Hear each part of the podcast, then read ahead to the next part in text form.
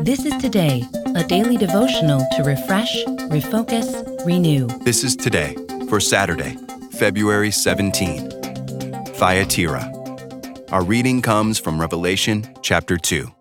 To the angel of the church in Thyatira, write, These are the words of the Son of God, whose eyes are like blazing fire, and whose feet are like burnished bronze.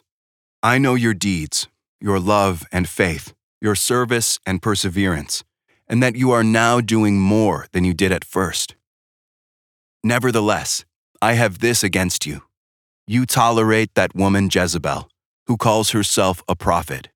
By her teaching, she misleads my servants into sexual immorality and the eating of foods sacrificed to idols.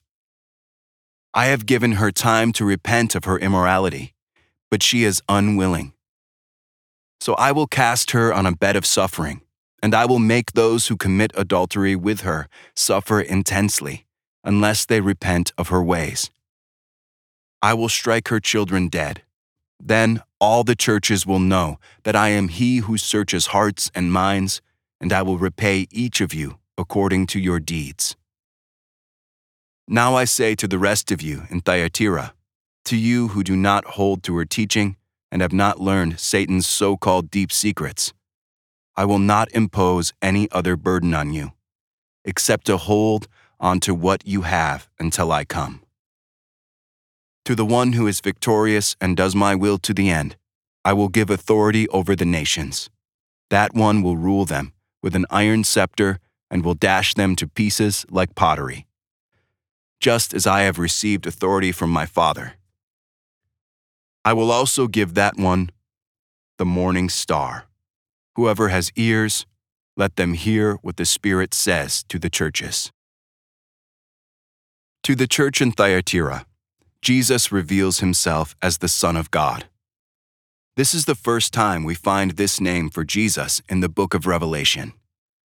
Jesus also connects this name to the one whose eyes are like blazing fire and whose feet are like burnished bronze.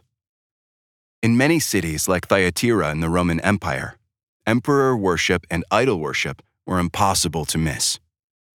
But if you worshiped the true Son of God, Jesus Christ, you could walk and move about with confidence amid the idol temples and altars. You could do that even if it meant you would be ostracized from the business world, rejected in your neighborhood, and perhaps beaten and put into jail or even put to death.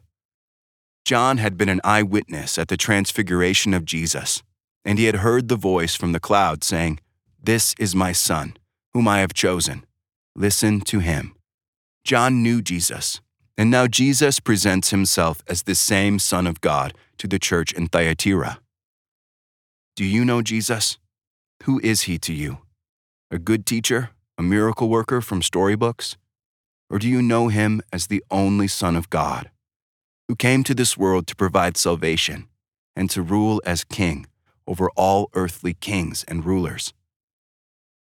Jesus is the living and reigning Son of God, whose eyes penetrate to the heart and whose feet stomp out injustice.